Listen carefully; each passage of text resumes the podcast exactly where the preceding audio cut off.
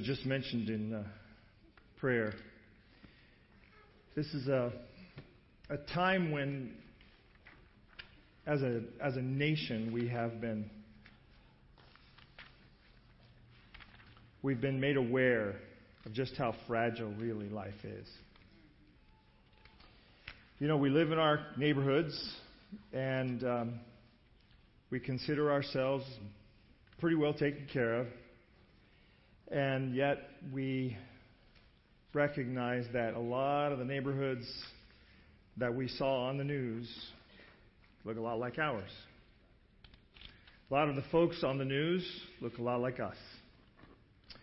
And it's, it's a reminder. About a few years ago, we were looking at a similar thing in, uh, in New Orleans. Same kind of thing. Something unpredictable, something that came out of nowhere suddenly comes into the lives of thousands of people and wreaks havoc on them. And every time it happens, I have the same response. What should I do? What can I do? What's the right thing to do? I get lots of things like Pastor Tim said. I, my inbox starts to fill up with send money here, send money there, send money over here. Uh, organizations I've never heard of suddenly start emailing me things. So I just have these three suggestions. Pray. If you want to know what to do, pray. This is not lightweight, low budget Christian answer to a problem. A lot of folks, they just, I don't know what it is. We think that if we pray, we've somehow just kind of undercut the response that should have been there. This is response number one. This is sending in the SWAT team. This is getting the big guns on the scene. When we pray, the God of the universe brings his authority into the situation. Pray.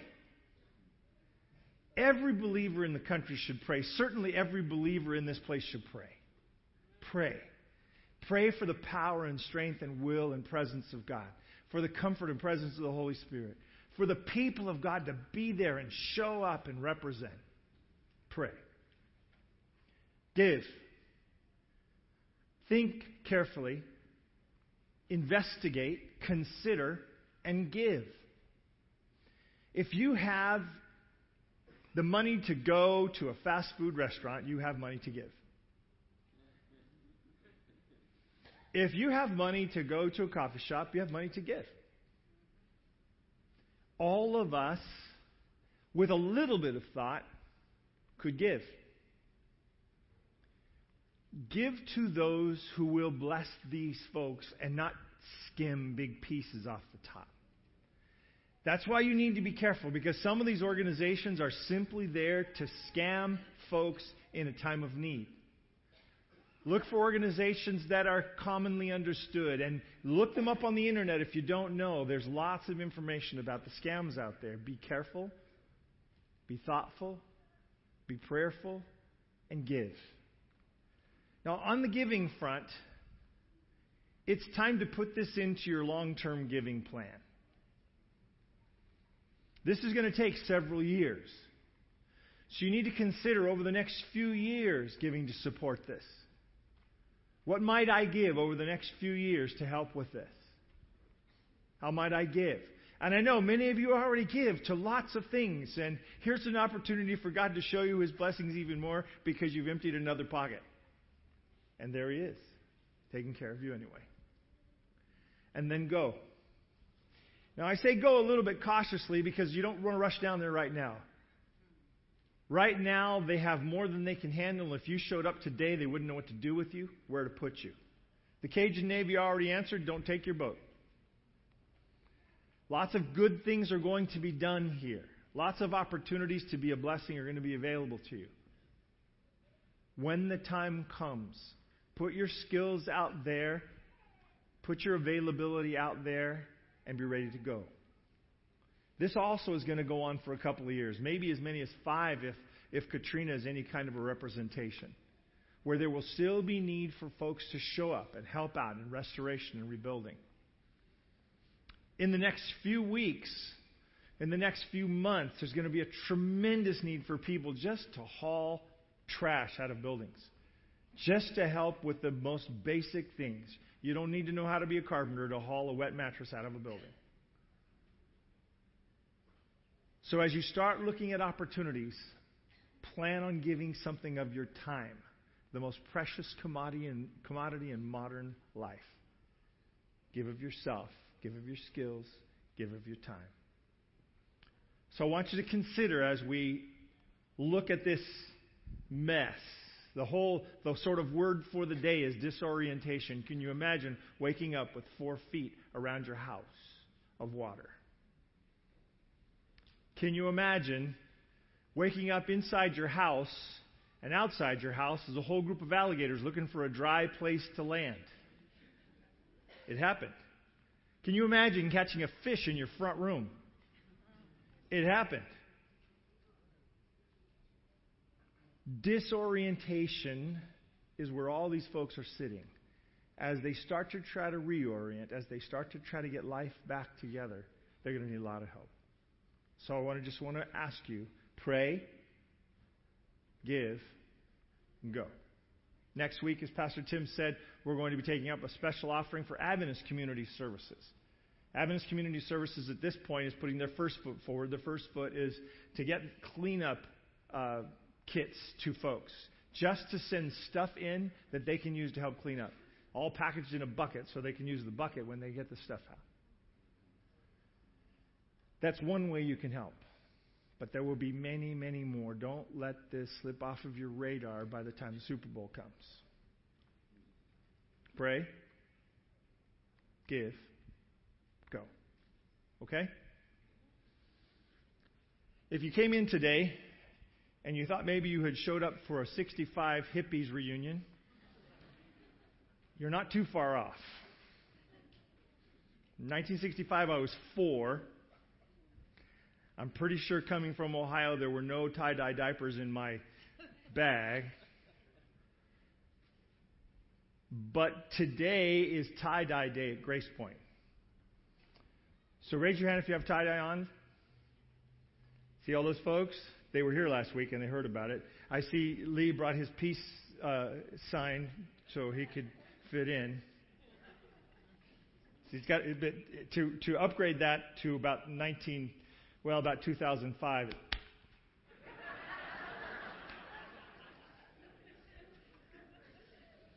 then you have to say it with a certain attitude.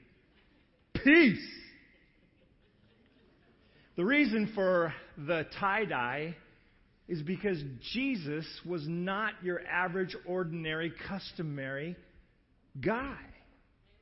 Jesus threw the entire world off its moorings when he showed up. He changed everyone's opinions of who God was. He promised a better future than was accessible when he came.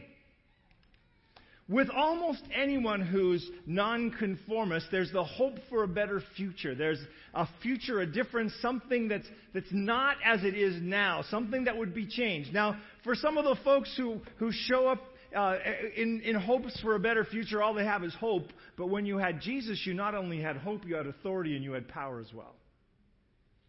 And when Jesus begins this sermon we've been talking about, this Sermon on the Mounts, as, as, we're talking about the introduction, the Beatitudes, when Jesus begins this particular sermon, he begins with a list of things. And this list of things in his introduction, we have often read as, as we dropped into a coma at the beginning of the sermon. I hate it when that happens.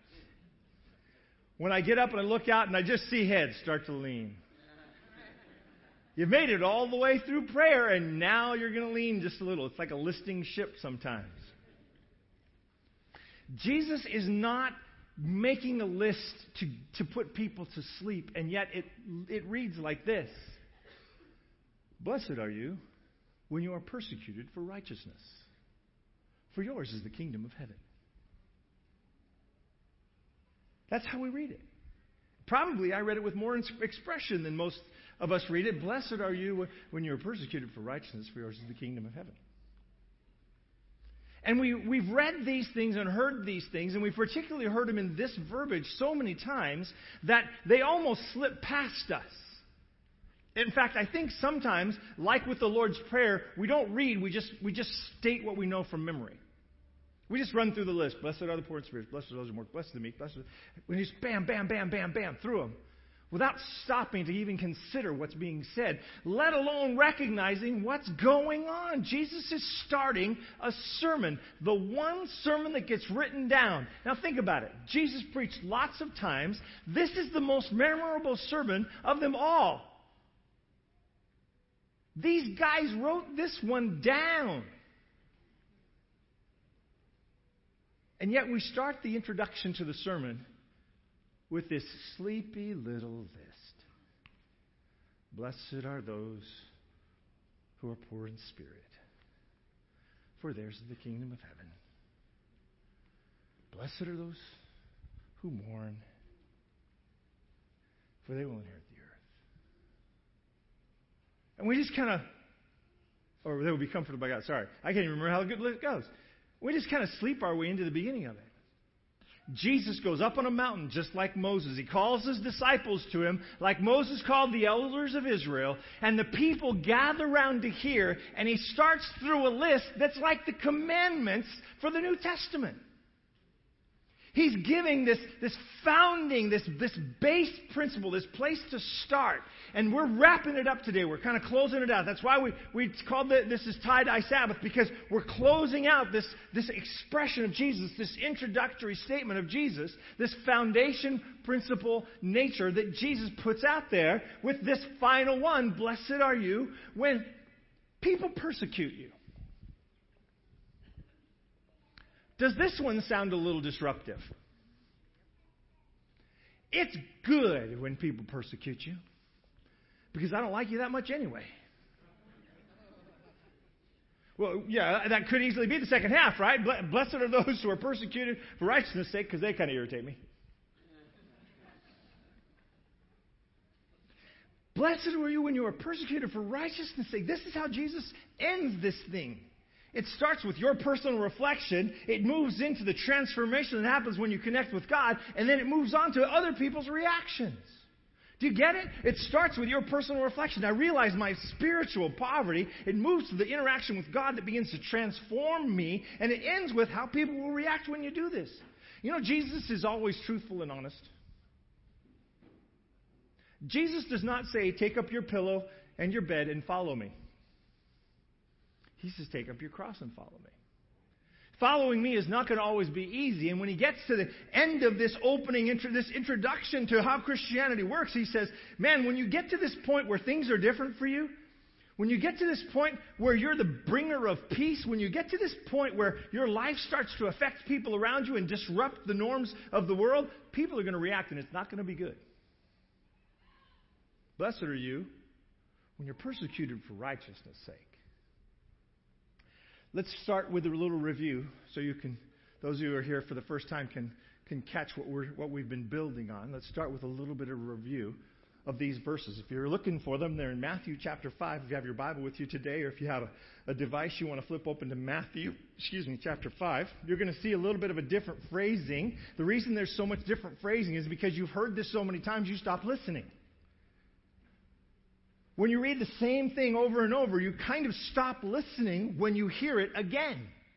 And so as we go on to this today, they're going to see some different phrases on the board, like this one. It's awesome to recognize your spiritual poverty. It's awesome to recognize your spiritual poverty because people like that have a reservation for heaven. It's amazing. It's fantastic. It's awesome. When Jesus is saying these things that we read, blessed are, blessed are, blessed are, blessed are, note that the R is not there. If you look in your text, it's italicized, tilted a little bit. Italicized means it's not actually in the original language. That verb is not there. So he's saying, oh man, awesomeness, amazingness, how cool is it when you recognize your spiritual poverty? Fantastic to recognize your spiritual poverty. Why? Because when you recognize your spiritual poverty, then a place in heaven is reserved for you. Bam! Do you need anything else? Could you just go home after that sermon right there? Could you say, got it, good, awesome, going home? Could you? Could, you, could, could that reality change the way you looked at things? You see, everybody had been teaching that you earned your place in heaven, that you measured up, you climbed the ladder high enough, and finally, when you got to the top rung, they let you in. The problem is no one knew anybody who'd gotten to the top rung. Lots of people lied about getting to the top rung, but no one actually knew anybody who'd gotten to the top rung. Jesus just said, hey, if you reach the bottom rung, just recognizing you need to have a ladder, you're in. Is that theologically disruptive? Is that a little disorienting to you? Would you like it if there was just some, some box to check? Even if there was just one or two boxes you could check? Just, Lord, I, I, want to know that I've gotten in because I deserve to be in. That's really what I want to know. And he said, Well, you don't deserve to be in, so too bad for you. No, he said, I deserve to be in, and I want you to come with me. I'd like to have you there. I don't. I, I wouldn't want heaven without you. Hmm. It's amazing when that recognition causes mourning. Now, understand that this word for mourning in the Greek, we talked about it before, is heartbreak. The kind of heartbreak that happens when you lose somebody you dearly love. When your heart is totally broken by the fact that you recognize your spiritual poverty, God will personally comfort you. He will personally come and comfort you. God steps in when you recognize your need. Boom. We can start making sound effects. Bam, boom. God steps in when you recognize your spiritual need. Why doesn't God step in before you recognize your spiritual need? Because you don't want Him. You have no interest in it. A relationship requires two parties to be in, engaged, and you're not engaged. You're not even interested at all. So when you finally recognize your spiritual poverty, God steps in. And when that breaks your heart, He comforts you and He draws you close to Him. And He says, I'm willing to die to get you home. Just come with me. It's powerful. It's powerful to be humbled because of this. The whole earth will be your inheritance whole earth will be your inheritance. It, when you are struck to humility and meekness because of your recognition of your poverty, the whole earth is your inheritance. When, when, that, when that recognition gets inside of you, when that recognition takes hold of you, God can start to bless you. It's fantastic to then feel hungry and thirsty for righteousness when you recognize your need and it makes your heart break and it humbles you and you just start to desire it with all of your heart, when you get to that point, God will fill your needs more than you need. Abundantly. The text, the Greek in this text is very clear. It's, it's an overabundance. It's more than enough. He's not just barely filling the cup. He's filling the cup till it pours over and runs out on the plate like Leatherby's.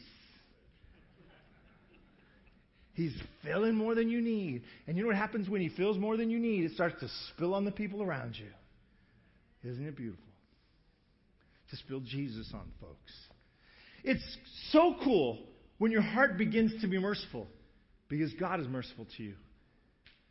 It's so cool because this is the first transformational thing. You were hungry and thirsty, and then all of a sudden something began to change in you. Now you're a different person. You begin to be like Jesus. You begin to be a, a purveyor of mercy. You begin to feel a change in your life, and mercy becomes part of who you are. And the fruits of the Spirit begin to grow and begin to blossom, and you begin to become like Christ in this way. You, because of His mercy for you, you are now starting to be merciful to others. How phenomenal when your heart is purified. When that stony heart that won't even beat starts to beat as a fleshly heart. Transplant has been taking place. God has given you a new heart. That, that purity of motive begins to take hold. You and I both know we fight against this our whole life. That, that disrupted, impure motive keeps coming back. God says, Look, when that little bit of purity starts in, we're good. When that little bit of purity, we know we're on the right track. A seed is planted and stuff will grow. Uh, when that purity begins to happen, when some transformation of who you are at the inside begins to take place, that is phenomenal. And then you will be able to see God. When you see different motivations, you see different sources. You begin to see who God is. It is out outstanding. It is outstanding when you bring peace to others. When you become like the Prince of Peace, a purveyor of peace. When you begin to bring peace to others, you will be called God's children. You start showing up in places where things are going hard and you start to bring peace. This, this is not this is this is not a peace rally, folks. This is not carrying a sign. You know, this is not this is not a peace rally. This is not this. Okay? This this is when your life brings peace. When you are an ex, when you are an experience of peace because of your presence, because of your walk with Jesus, when your life begins to bring peace. When you are actually making peace in the place where you arrive. Remember that statement to the disciples. When you go to a community, when you walk into a house and they accept you, let your peace settle in that house.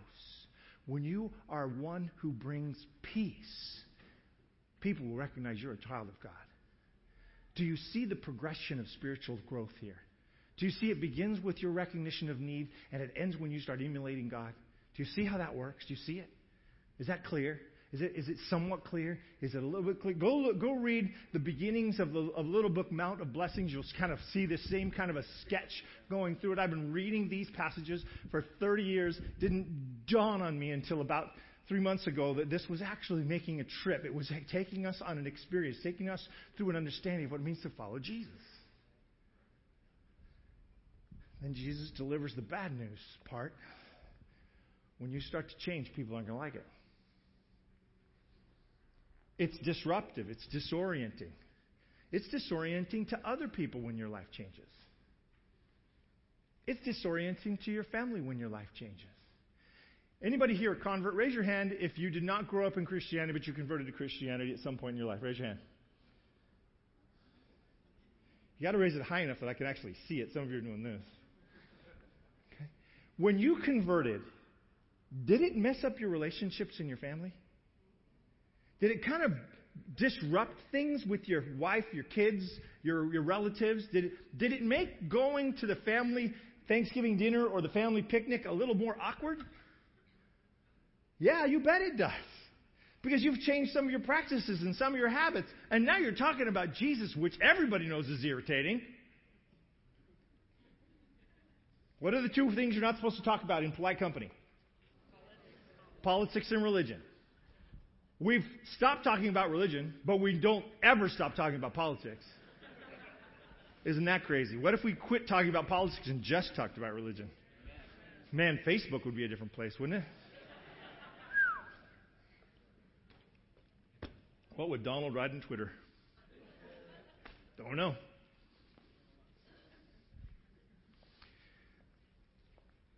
Jesus begins to talk about the consequences of a lack of, of conformity. Being a nonconformist has consequences. You show up looking different, people look at you funny. Somebody mentioned, I think it was Alan mentioned that his, his neighbor said, Wow, you're looking colorful today, or something like that when he got up. When I, I walked out to turn some water off in my front yard, my next door neighbor was mowing his yard. He had his headphones on. Be aware of that.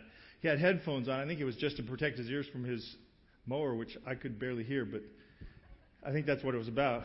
I didn't see him going to anything. Maybe there were maybe there was a Bluetooth signal coming from his house. I don't know. But he had his headphones on, and so I snuck up behind him by accident. really, honestly, I didn't know. I didn't realize he wasn't. Honestly, I didn't like tap him or anything. I had a, I had my a suit jacket on, which I left in the office because it was hot. I, I had a suit jacket on and my Beatitudes shirt. And so I start, I turn off the water and I stand up. And I guess when I stood up, I caught the corner of his eye and he turned around real quick. And he gave me the double take.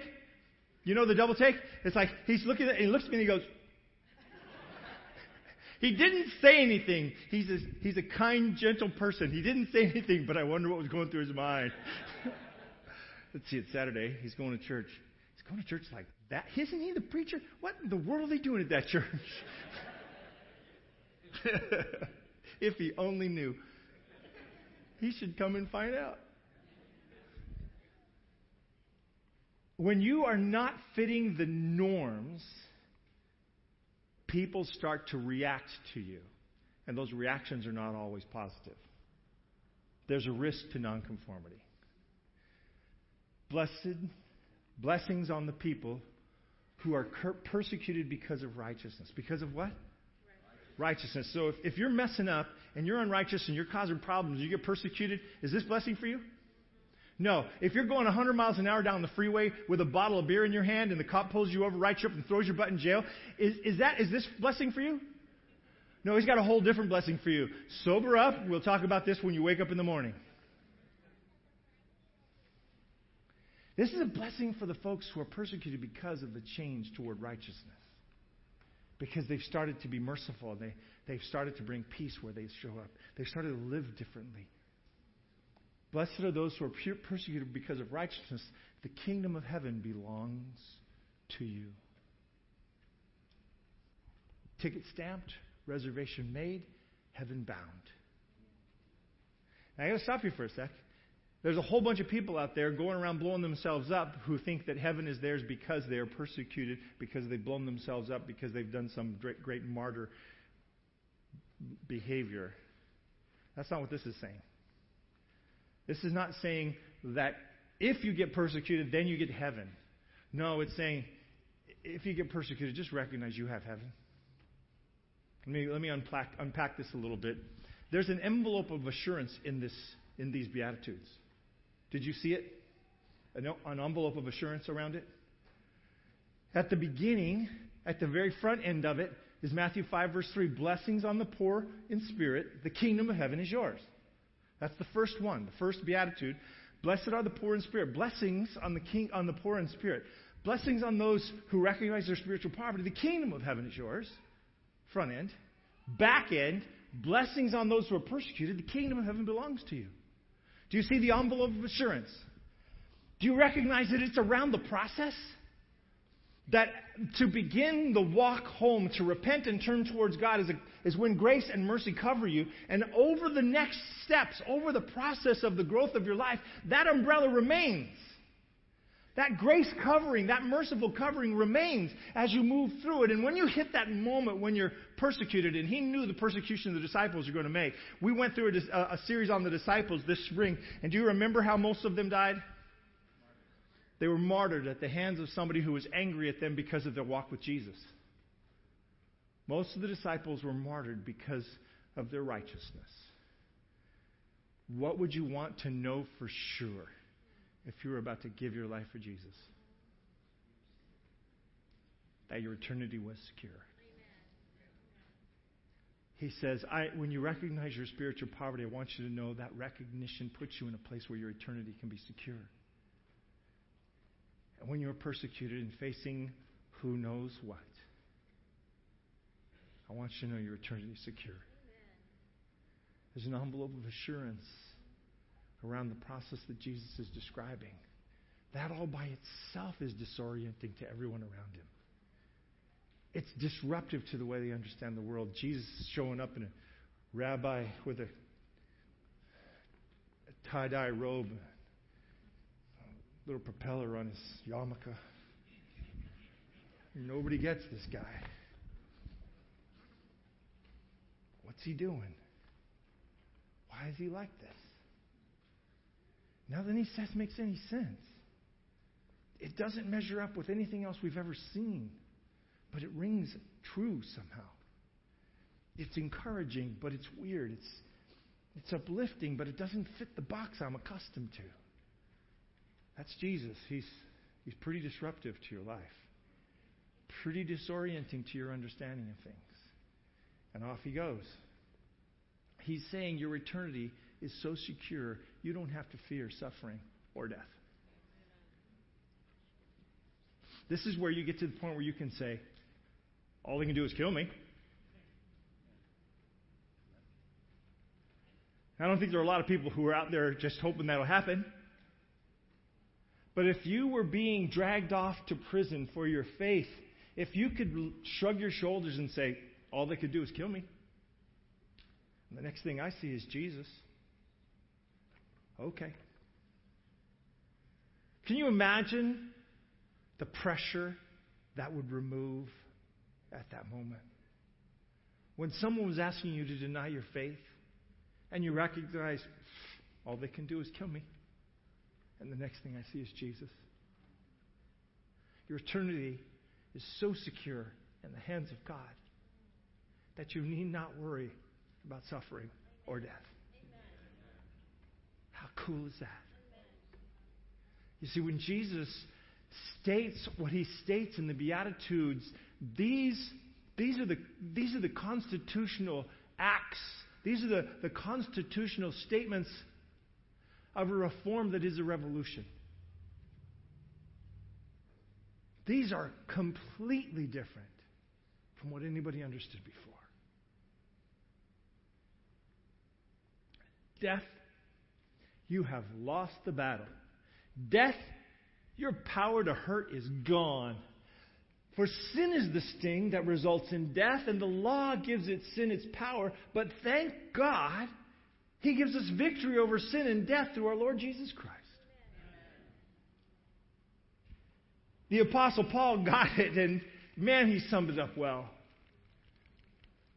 He's actually quoting the Old Testament scripture Oh, death, where is your sting? Oh, grave, where is your victory? The sting of death is sin. Thanks be to God. Sin has lost its hold, sin has lost its power, and my eternity is in the hand of God. Wow. His promise is that life ahead of you is better than the life you live. Now stop. Ask if that's true for you. Ask if you live like that. Do I live like the life ahead of me is better than the life I live? Do I walk down the street with the assurance that the life that is ahead of me is better than the life I live? Or am I trying to make the life I live heaven?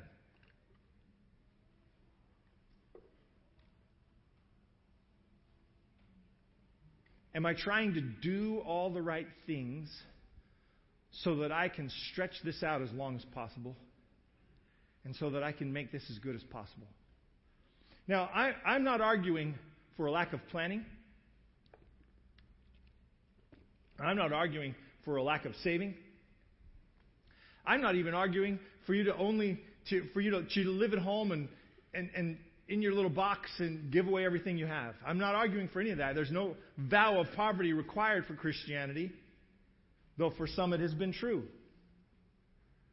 What I am arguing for is an attitude, an adjustment.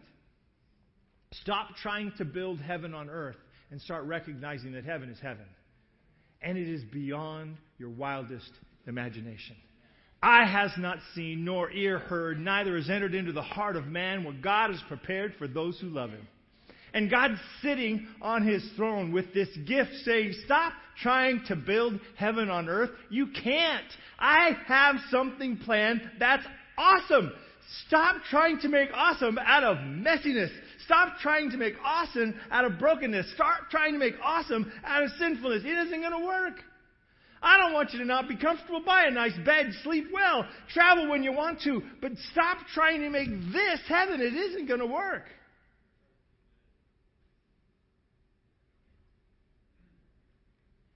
The God of heaven, what a perspective. He sits there on the hill that day and he said, You guys, man, you don't understand. Even when you're persecuted on the earth, the worst they can do is kill you, and the next thing you see is me. No sweat. What a change in attitude. What a disorienting picture. Jesus is totally disorienting. Yes? No? Did you grow up with Jesus in your life for so long that you're just oriented toward Jesus and so disorienting doesn't happen to you, that would be awesome. That would be great. Wouldn't that be wonderful if your, ch- your children grew up in the church their whole life and, and walking with Jesus was never disorienting? It was like, that's what it's supposed to be. This is how it work, This is how it works. We walk with Jesus and this is how life works. Wouldn't it be cool? We live on a pretty messy planet and, and that child has not been born yet, but man, if it could be yours, wouldn't it be cool? Jesus is disorienting because of the mess we live in. He comes along to a group of people who have spent their entire lives trying to earn salvation. They've spent their entire lives trying to figure out what God wants them to do. It's why the rich young ruler, comes to Jesus and says, What must I do to be saved? Jesus answers, Hey, keep the commandments. And the guy says, I've done that since my childhood. You see, the guy thought he had done all the right things, but he still knew he wasn't saved. The guy was recognizing he was doing everything anyone told him to do. He knew what he was supposed to do, and he was doing it, and yet he recognized he wasn't saved. Do you understand? This is a revelation of the brokenness of the seed inside of us that wants to make God save us.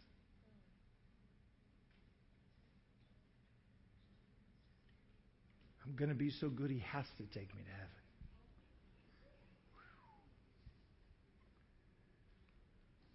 No, you're not.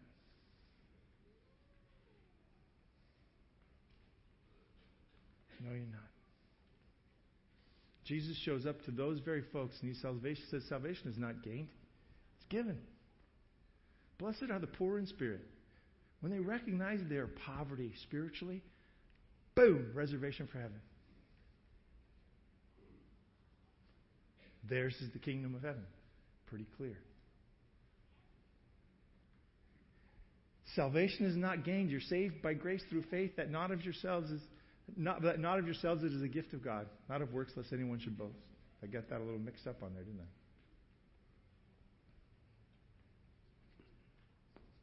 It's a gift. Gifts are free.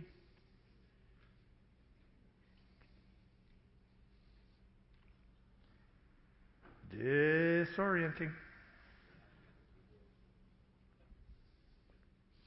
Persecution, persecution is an avenue to blessings.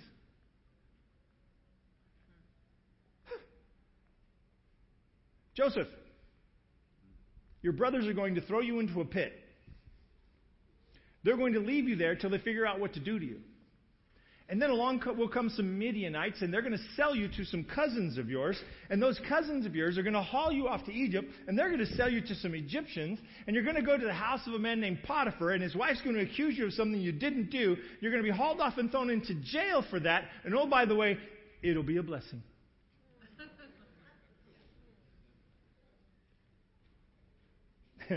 Anybody signing up for that blessing? Oh, by the way, it'll take 17 years of blessings for the blessing to show up. One day, along will come the Pharaoh looking for a guy like you.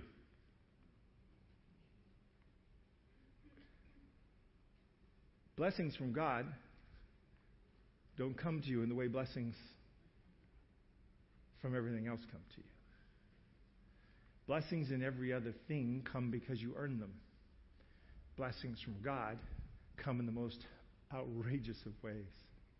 Ways you wouldn't choose, ways you don't earn, don't earn but always from God.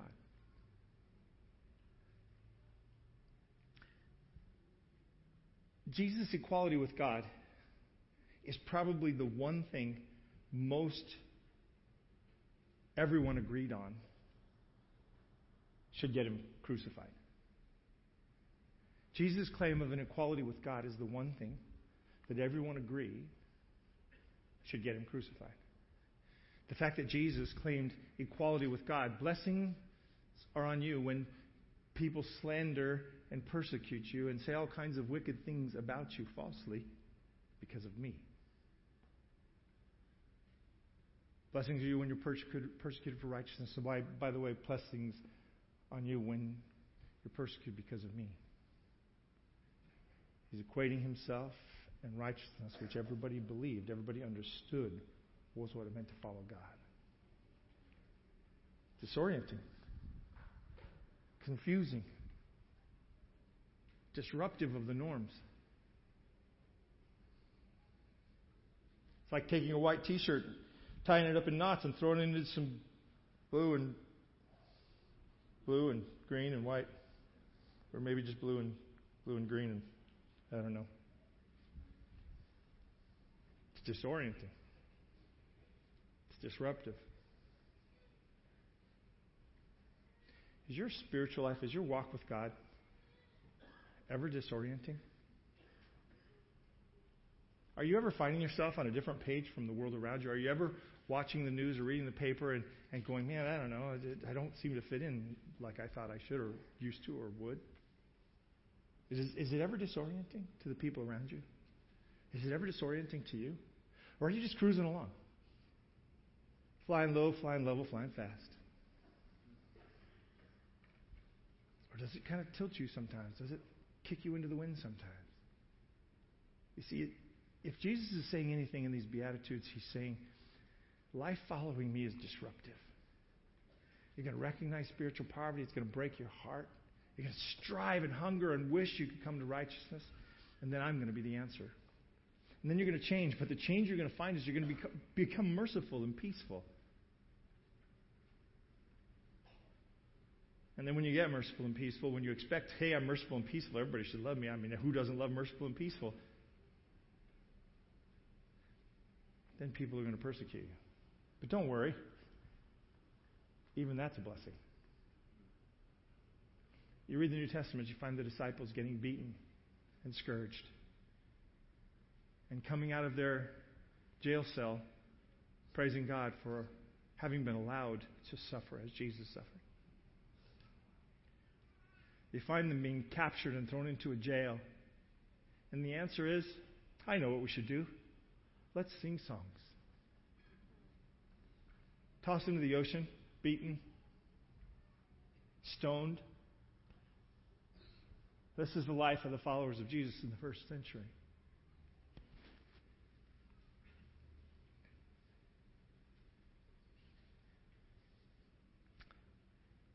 Frankly, I'm just cruising comparatively.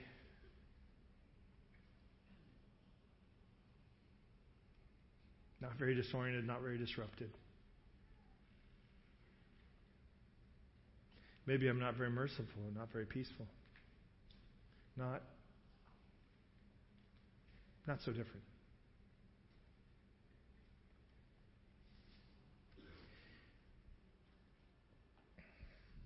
I'm really grateful for the covering that goes from the beginning of a recognition of spiritual poverty to the day of persecution.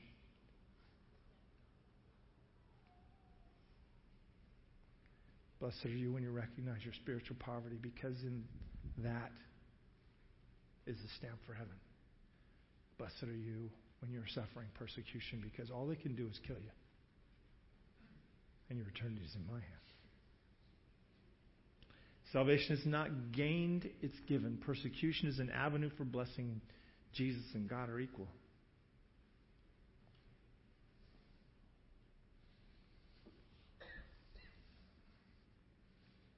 It's not a start. It's not a start that Jesus is describing. It's a restart.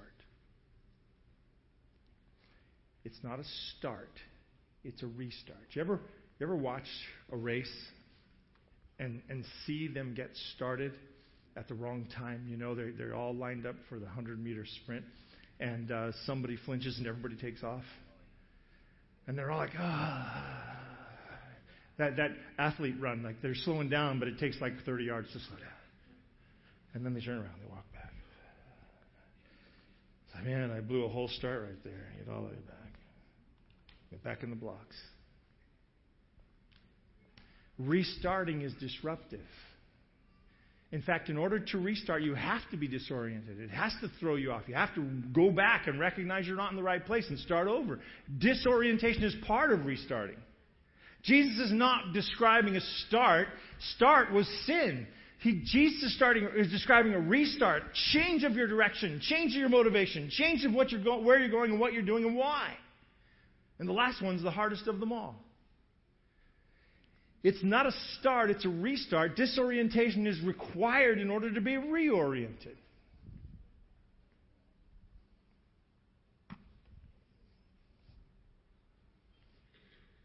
Jesus is a nonconformist, and he's inviting you to join him.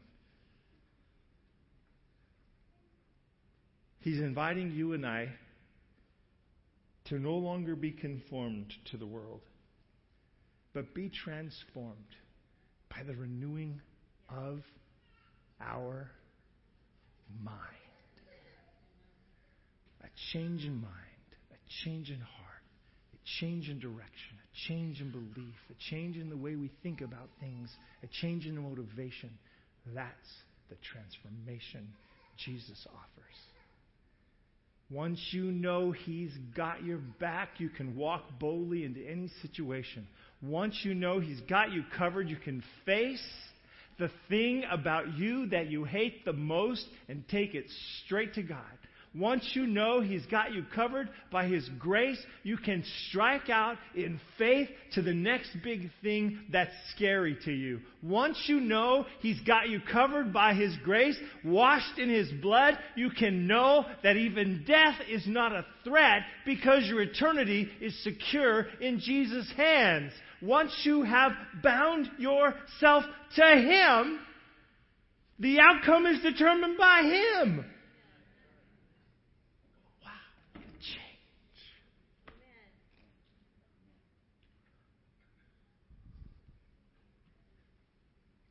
We don't have to be tomorrow what we are today. The life that He promised is abundant and full, and He's waiting there for us to arrive. The heaven that He's built is beyond your wildest dream. And the coolest thing anybody who recognizes their spiritual poverty and comes to Jesus could do Grab somebody by the hand and take them with you. Let's pray.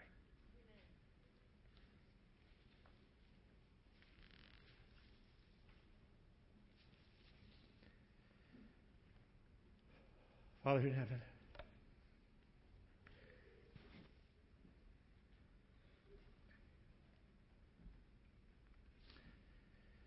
we know the world we live in is a mess, and if, if we've learned anything by watching a whole year's worth of rain fall in a week. We've learned that this planet we're living on can't be trusted for our future. That the things we lean on are weak and faltering and likely to break.